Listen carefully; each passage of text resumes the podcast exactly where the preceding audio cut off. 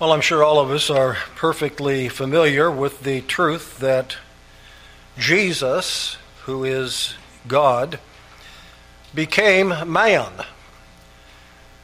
But the question is, why exactly did he do that? And I think most Christians could answer that question correctly, though sadly, probably not all in this biblically illiterate age in which we live. But if you were asked, why did God become man? Most Christians would probably answer correctly in order to die on the cross for the sins of his people, and that would be correct. But though that is a correct answer, that is only a partial answer. And the last portion of Hebrews chapter 2 gives a number of reasons why the Son of God became a man. In fact, in verses 14 through 18, we will find six answers to that question why did God become man? And looking at these carefully, and there's a little overlapping between some of them, and yet they're distinct in themselves and each full of truth.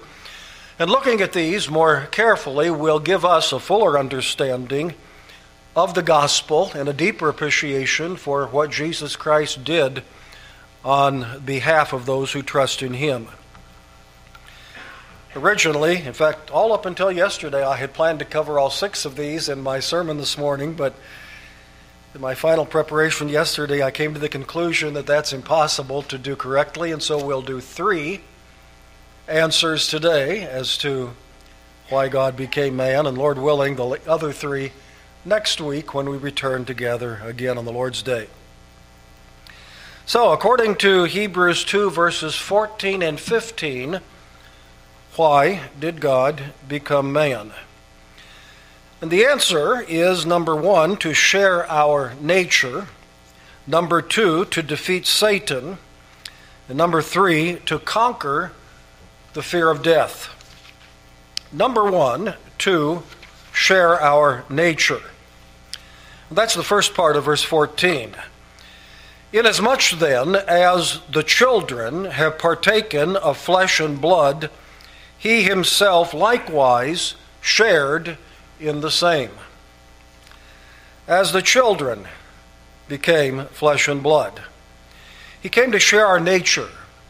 He came to become like his brethren. We read about that in verses 11 and 12. For both he who sanctifies and those who are being sanctified are all of one, for which reason he is not ashamed to call them brethren, saying, I will declare your name to my brethren. In the midst of the assembly, I will sing praise to you. And so, if he's going to be our brother, then he's got to become a man, for we are humanity. And therefore, he came to share the nature of those who were his brethren. Or, in the mo- in most preceding reference in verses uh, 13, he came to become like his children. Verse 13, the, the f- picture shifts a little bit from brothers to children when it says, And again, here am I and the children whom God has given me. Inasmuch then as the children have partaken of flesh and blood, he himself likewise shared in the same. So he became flesh and blood to become like his brethren. He became flesh and blood to become like his children. In other words, he became flesh and blood to create a bond of unity with his people, to become one of us, that we might become one in him. So he came to share our nature. And notice what this portion that I am looking at for this particular point tells us in regard to his becoming man. First of all, and very obviously, we read that God's children are flesh and blood.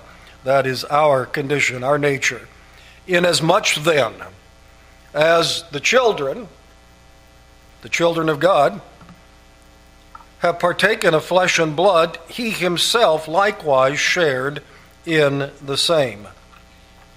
He shared in the same. That is the familiar Greek word koinonia, which most of us recognize and generally is translated fellowship or communion, but it carries this idea of something in common, something we share. And so we read, He shared in the same. Because flesh and blood is one thing, and maybe the most obvious thing, that every member of the human race shares in common. It doesn't matter whether you're a man or a woman or a boy or a girl, doesn't matter whether you're black or white or yellow or red. It doesn't matter whether you're Asian or African or European or South American. It doesn't matter whether you're rich or poor, whether you're educated or uneducated. Every one of us who are descendants from Adam and Eve share in this likeness. We all have this human nature which can be characterized by the description of flesh and blood. We are flesh and blood, and therefore he became flesh and blood. He partook of the same.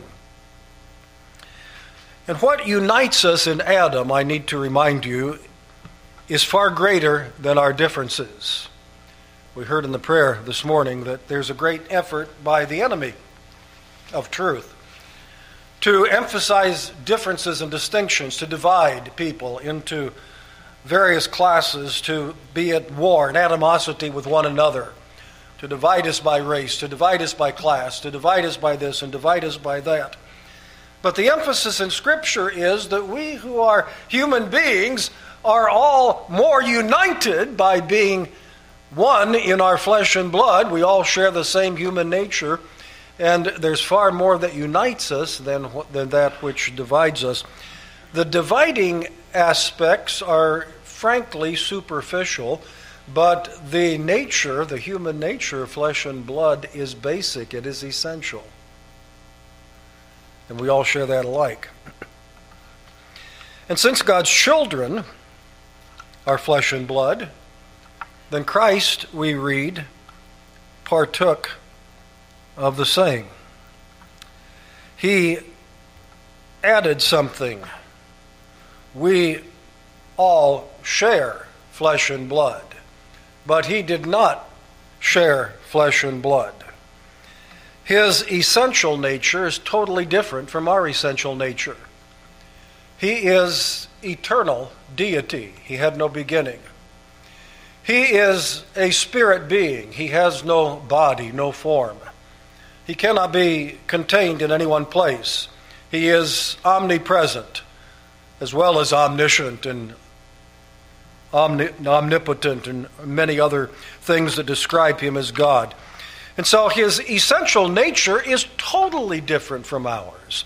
He is God, but in order to become one with us, he added something to his deity, namely our humanity, and he took upon himself flesh and blood. He added human nature to his eternal divine nature, experiencing, therefore, all of the elements of human life, from birth to development and growth, and hunger and thirst and weariness and pain and sorrow and grief, and ultimately death and other things we could add. He experienced all of these things that we, as flesh and blood, experience in this world and he took upon him human nature not simply to offer his life as a sacrifice upon the cross, though that certainly was a primary element of his becoming flesh and blood, but he became flesh and blood to experience the human condition from the beginning as conceived in the womb of the Virgin Mary to the very end where he was buried in a tomb. The only difference being he, unlike any of us, never experienced sin. He was not born with a fallen human nature like we have all been since Adam fell, nor did he ever sin like we have all done in seconding Adam's choice as quickly and as, as often as we possibly can. But except for that element of sin, he became flesh and blood. He became human nature. He became one with us so that he might be like unto his brethren. He became flesh and blood to be like his people in every way except sin. And please understand that this addition of his humanity is now a permanent acquisition. And this is one of the truths that always has boggled my mind. It wouldn't seem terribly, what should I say,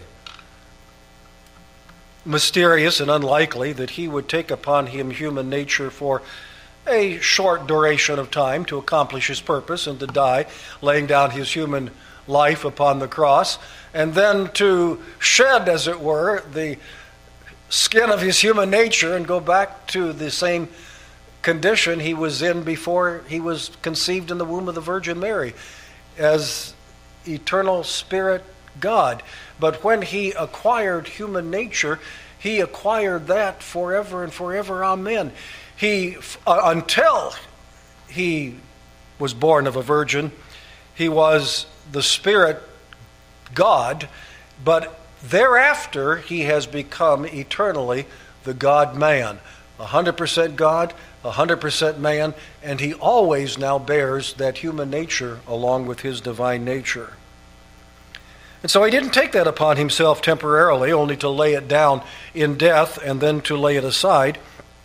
But he took it as a permanent acquisition so that he could relate to his people not just in time, but also in eternity. Because, as we learned earlier in this chapter, he is our captain. Remember verse 10? In bringing many sons to glory to make the captain of their salvation perfect through sufferings a word which can be translated at least a dozen or more different ways, but to become our forerunner, our leader, our pioneer, not only in forging the way of salvation as he went to the cross and rose from the grave, but in glorious heavenly ascension and eternal glorification, he shows us the future of our salvation, not only to, to cleanse our sins now, but to show us what he has made of us in this wonderful salvation, which will result in our sinlessness and in the second coming, our resurrection with a glorious body like his resurrected body, and we will be like him in his nature, his human nature, glorified nature, through all eternity. And he shows us what that is like. And he took upon himself that in order to be the captain, the forerunner, the pioneer of our salvation. To me, that's mind boggling. I don't know about you, but to me, that's mind boggling. I used to wonder if, in taking upon him humanity, that he that somehow now made him forever limited in his deity, and that was a childish thought. I remember asking my mother about that when I was a, a grade school boy. And I don't remember her answer, but I have studied the Bible and studied good theology long enough to, to be very certain that no, he did not lay aside any prerogatives of his deity. He is still omnipresent. He is still everything he was before he took upon him humanity. His humanity doesn't limit him in any way, and yet it does make him forever visible and physical. And so when we get to heaven, I don't know that we'll ever see God the Father on his throne, but I know we will see a man in heaven, and his name is Jesus, and he will be upon the throne, and we will see him. And we'll be like him, the Bible tells us, when we see him as he is. Isn't that astonishing? It is. So, re- reason number one why God became man, he came to share our nature. Reason number two, in the last part of verse 14, he came to defeat Satan. Inasmuch then as the children have partaken of flesh and blood, he himself likewise shared in the same, that through death he might destroy him who had the power of death, that is the devil. Here we are plainly told that Satan has the power of death. I don't know if I would have picked that up elsewhere in the Bible or not. No other particular clear statement like this comes to my mind. But here it is Satan has the power of death. Obviously, that was granted to him in some way. He does not have ultimate power of anything. He still remains Jehovah's unwilling servant. But Satan has been vested with the power of death. What an immense power that is. But that should not surprise us because we do read elsewhere in the Bible that Satan has been appointed the God of this world. He does have a certain amount of ruling authority in this present world.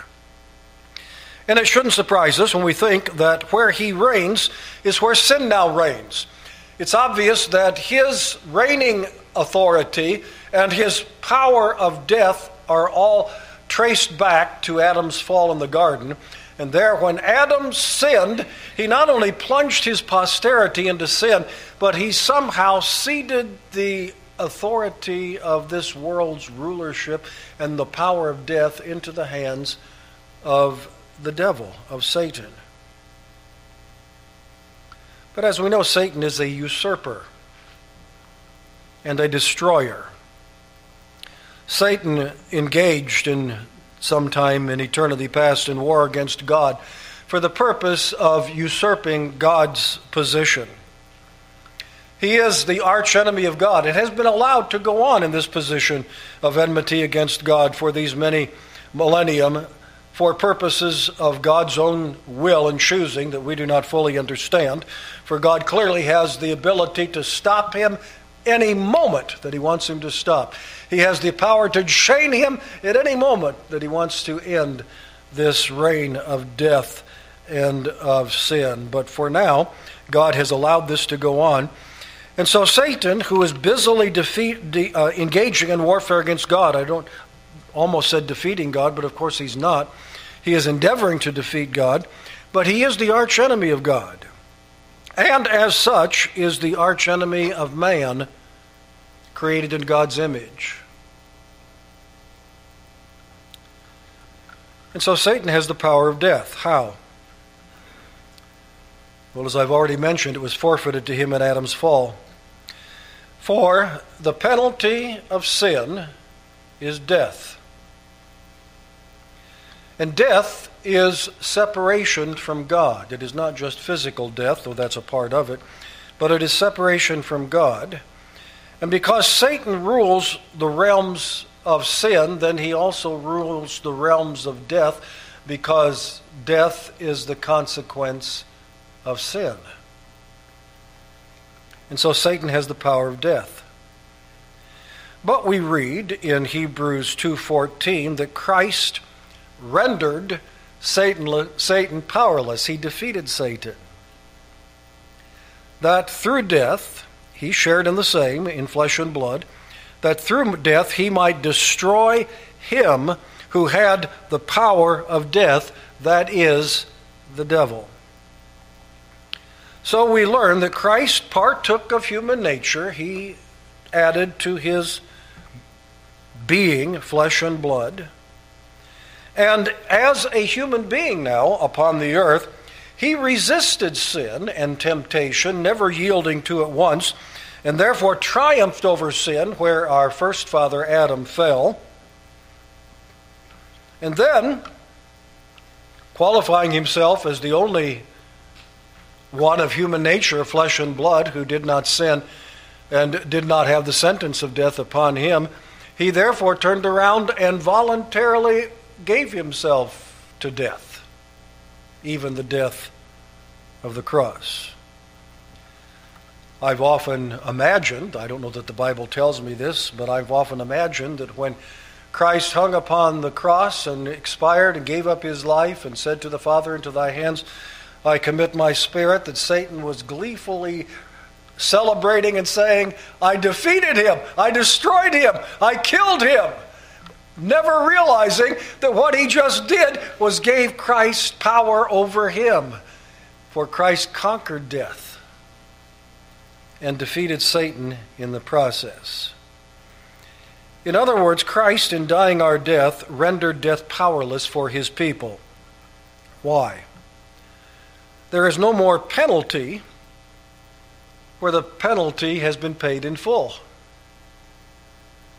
Yes, I'm a sinner. And yes, the penalty of sin is death. And yes, therefore, I deserve to die. But if one who is qualified, and that's key to understand, one has to be qualified to be able to do this. But if one who is qualified takes upon himself my punishment and pays my debt, then there is no debt left for me to pay. And therefore, there is no death left for me to die. It is finished. The penalty is paid in full. The sting of death is gone because its cause is gone. It has been dealt with effectively and eternally by Jesus Christ's perfect life of righteousness and by his vicarious death upon the cross. No wonder Paul in 1 Corinthians 15 writes, O death, where is your sting? O Hades, where is your victory? The sting of death is sin. But deal with sin, and there's no more sting. The stinger has been pulled out of that beast. If sins are cleansed and cannot be held against us anymore, then death has been removed and cannot threaten us anymore. Now, as a side note, but I think a very important one at this point, I need to point out the inescapable necessity of understanding the doctrine of particular redemption. In other words, when Christ died on the cross, he died for his people. Because what was he doing? He was paying the price for their sins. What was he doing? He was taking their death so that they would never die. Everyone for whom Christ did this is free from the penalty of death. He can never die, he can never be condemned. For all for whom Christ died are no longer subject to death. And that's true of all who are in Christ. But those who are not in Christ have no sin bearer to bear away their sins. They have no substitute to pay the penalty for their sins. They are still guilty of sin, and therefore they are headed toward the penalty of sin, which is death. It still looms over them, for their sin still remains with them. And if Christ had paid for their sins and died their death, then nobody would go to hell. Do you understand that? Some people have trouble with that. A lot of people have trouble with that. Many good people have trouble with that. I had trouble with that at one time. Because there are not a lot of verses in the Bible that spell out in clear statements that Christ died only for the elect, only for his people. Though so many of them, it depends on what you're thinking when you read the statement. There are more statements than you might think. And one that I think is, is inescapable in uh, 2 Corinthians chapter 5, but we'll not go to that one now. But the whole, a, a, full understanding of what took place in Christ's life and death renders it impossible that Christ did this for everyone in all the world without exception. And this will help you understand that now. But Christ defeated Satan, rendered him powerless, took from him the weapon of death, so that those who are in Christ shall never die. What a wonderful truth. But there's a third element as well in why God became man. Oh, wait a minute, I'm not done with Satan, to the defeat of Satan. Christ's death was an act of victory. Satan's power over God's people is now forever gone. Christ's triumph over Satan's kingdom is guarantees his defeat. Satan no longer rules over death and destruction. Christ defeated Satan by entering his kingdom and submitting to his greatest weapon, death. And he conquered death, rendering it null and void for his people. Satan no longer holds the world under his sway. Christ's kingdom has invaded Satan's kingdom. Christ's kingdom has triumphed over Satan's kingdom. And in time, Satan's defeat will be realized, manifested, and final. It's just a matter of time. God's perfect time. And now we come to reason number three why God became man. He became man in order to conquer the fear of death. Not only to conquer death, but the fear of death.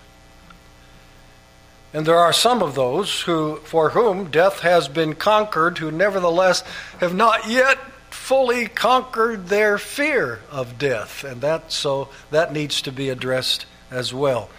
And so we read in verse 15, and not only to destroy him who had the power of death, that is the devil, but beyond that, and release those who through fear of death were all their lifetime subject to bondage. Now, this tells us something about humanity, about flesh and blood, about people in this world as fallen sons and daughters of Adam before we are placed into Christ by faith.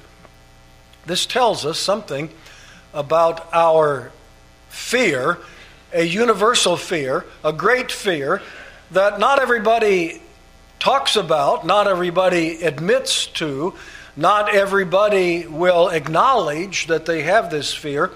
But I'm confident from the words of Scripture that everybody has it, and it is probably and undoubtedly is the greatest fear that sinners maintain throughout their lifetime fear of death. Because humanity is enslaved to death. That's what verse 15 is telling us. Christ came to release those who, through fear of death, were all their lifetime subject to bondage. Humanity is enslaved to death. Sinners are in bondage to death because sinners are guilty of sin. And sin's inescapable penalty is death. And therefore, death is man's greatest fear.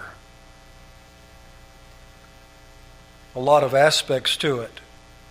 Death to many people is the great unknown what is on the other side, what will happen when I die. And that great unknown causes a measure of fear. But the prospect of just judgment also brings fear. You say, well, not everybody believes in that. Well, not everybody admits they believe in that. We've been spending some time in Romans chapter 1 on Wednesday nights. But here's how Romans chapter 1 winds up. Who, speaking of all humanity, knowing the righteous judgment of God, knowing the righteous judgment of God. And he's talking about some who don't have a Bible, and some who haven't heard of Christ, and some who've never had the gospel preached unto them. But there are certain things that they know that God has placed within them, and they know. Who, knowing the righteous judgment of God, that those who practice such things, the list of sins that precede this verse, are deserving of death, not only do the same, but also approve of those who practice them. In other words, they steel themselves against this thought of death. They will not dwell upon it. They will not act upon it. They will not concede to it. They will steel themselves against it like the writer of Invictus I am the master of my faith. I am the captain of my soul. But knowing all the while deep inside that that's not true. And they know that there's a judgment coming.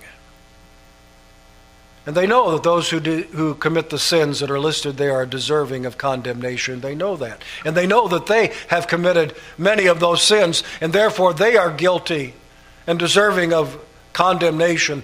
They know that there is promised a judgment day beyond the grave where a just and righteous God will judge every sinner whose sins have not been cleansed by the blood of Christ. And so the prospect of just judgment brings fear to sinners. The prospect of eternal death brings fear to sinners. And denying these realities does not entirely dismiss them. People may act bold and arrogant and insist that they have no fear of dying, but I think on the basis of what Scripture tells us, we can be assured that every fallen son of Adam fears death. It's the great enemy. This stark reality of death drives, drives enormous fear in men. But here's the good news of Hebrews 2:15. Christ delivered his people from the bondage of fear and released those who through fear of death were all their lifetime subject to bondage.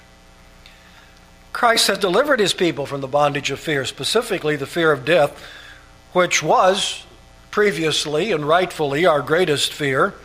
But if the greatest fear is now gone, what else is there to fear? Truly. Now, that may, doesn't mean we don't have any other fears, but we shouldn't have any other fears. If we will get a hold of this one so that we can truly, by the truth of God's Word and the work of God's Spirit in our heart, banish from our minds all fear of death, then we should also surely be able to banish from our hearts all fear of other things. If we can dismiss the greater, surely we can deal with the lesser.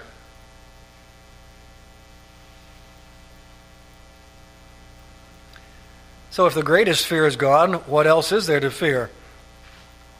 But we do seem determined sometimes to resurrect many fears. We've, we've lived with fear so long, we don't know how to live without it. And so we continue dredging up things to be fearful about. And Satan is certainly happy, happy to help us in that mission.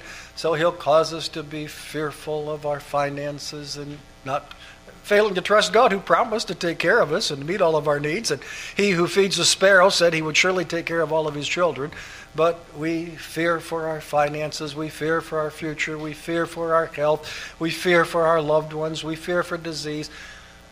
COVID brought that out. You saw a lot of God's people acting unusually fearful and seeming to have trouble to get over that fear in order to just trust God. Now, we, we should all take reasonable precautions, but some people couldn't seem to find where the end of reasonable was and the beginning of unreasonable started and just continued to go on and on and on in fear. Fear of what? Well, fear of getting disease. Fear of what? Fear of dying. But aren't you a Christian? God has dealt with the fear of death. Christ took care of that upon the cross for his people. He defeated that.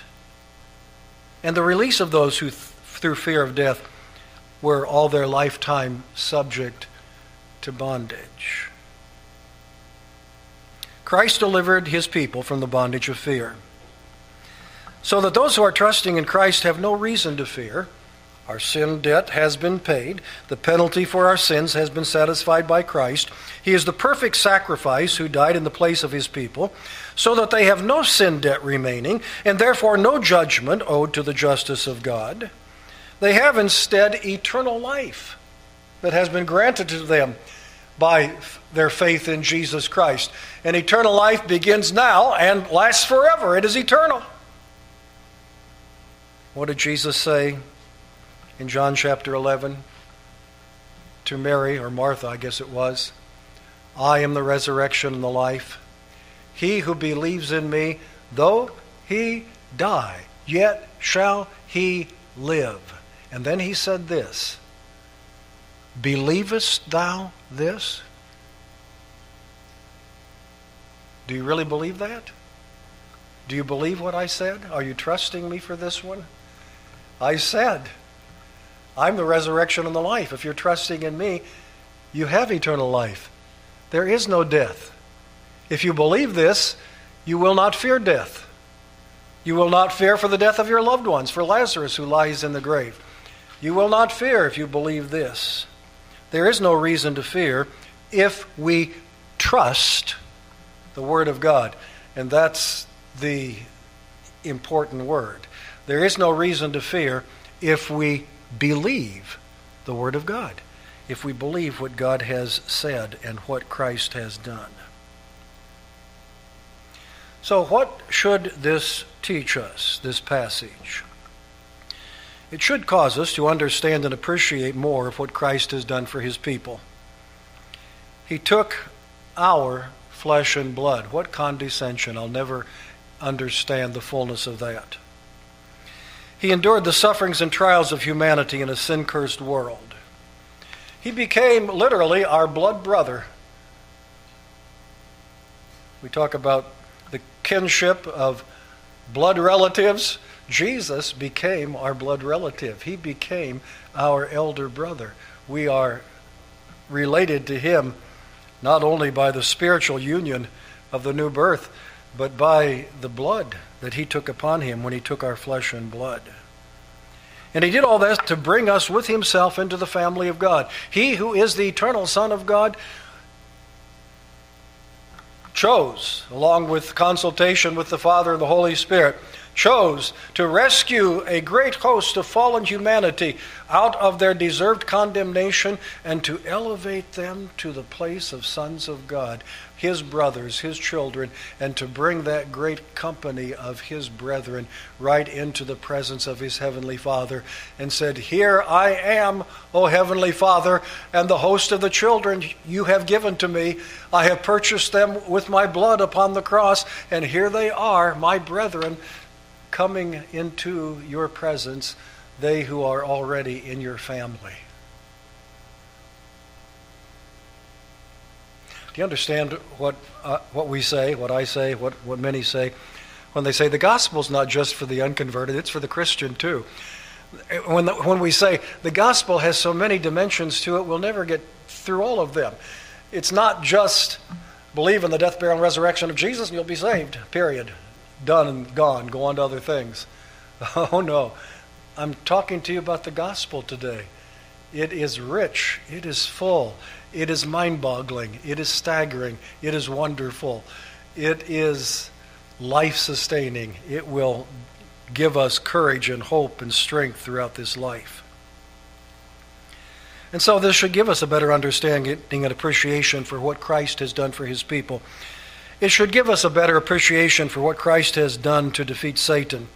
He underwent Satan's ultimate weapon, death,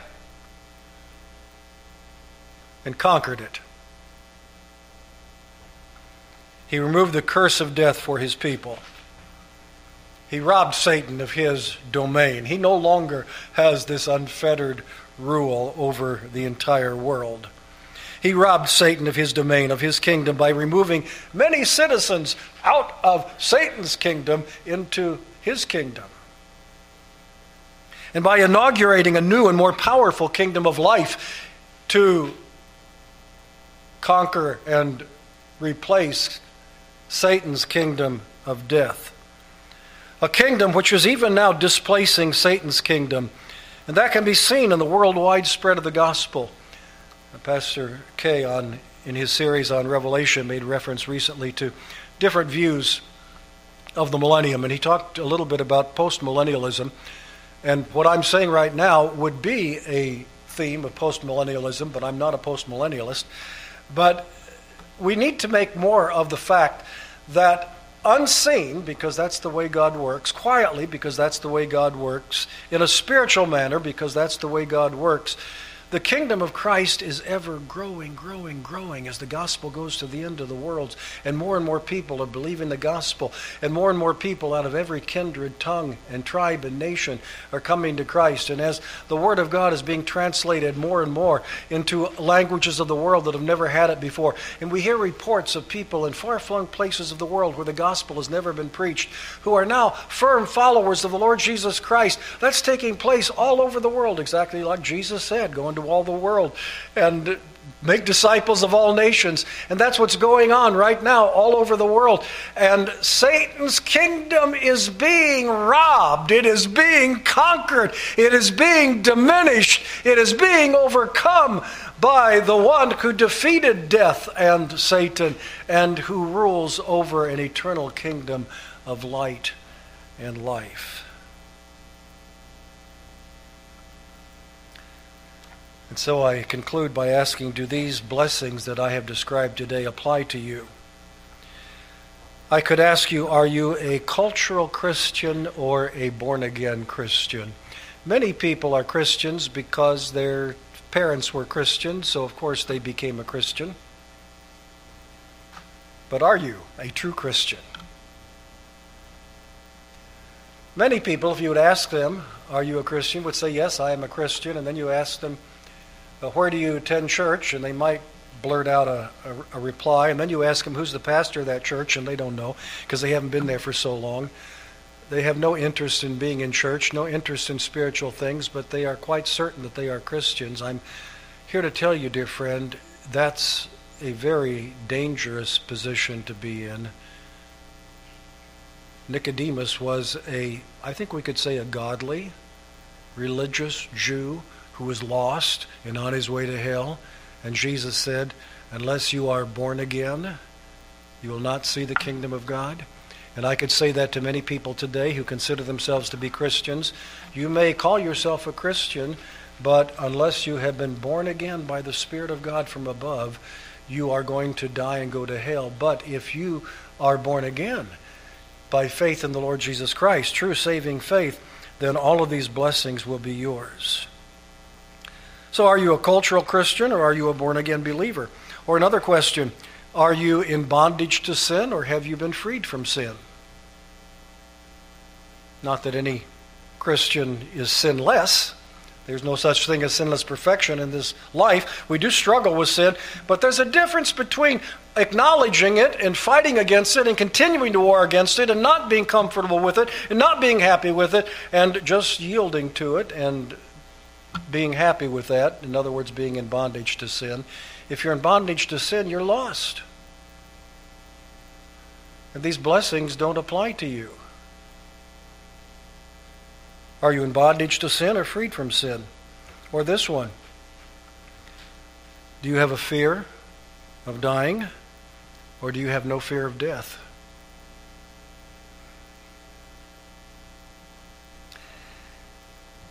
And if these questions, any of them in any part, trouble you and you're not sure, because of these questions of your standing with God through Jesus Christ, then you don't need to come to me. I'll be glad to talk to you and pray with you if you would like. You certainly aren't going to find salvation at the front of a church by kneeling at what is sometimes called an altar. That's not where it's found. Where is salvation found? In Christ, in Christ alone. Where is He? He's wherever people call out to Him in faith, in repentant faith. Where can you find Him? You can find Him in your heart as you pray to Him. Go to Him. Do business with Him. Acknowledge your need of Him. Tell Him you're sick of your sins and yet you're bound by them and you want to be released from them. You want to be cleansed from them. You want to be freed from the burden of sin. You want the life that only He can give. Call out to Him in that way, and He says, He who comes to me, I will in no wise cast out. Shall we bow? Father, take these truths, use them to strengthen and encourage your people, use them to convict of sin and guilt and condemnation those who need Christ, and by your Spirit draw them to Christ in faith believing, we pray. Amen.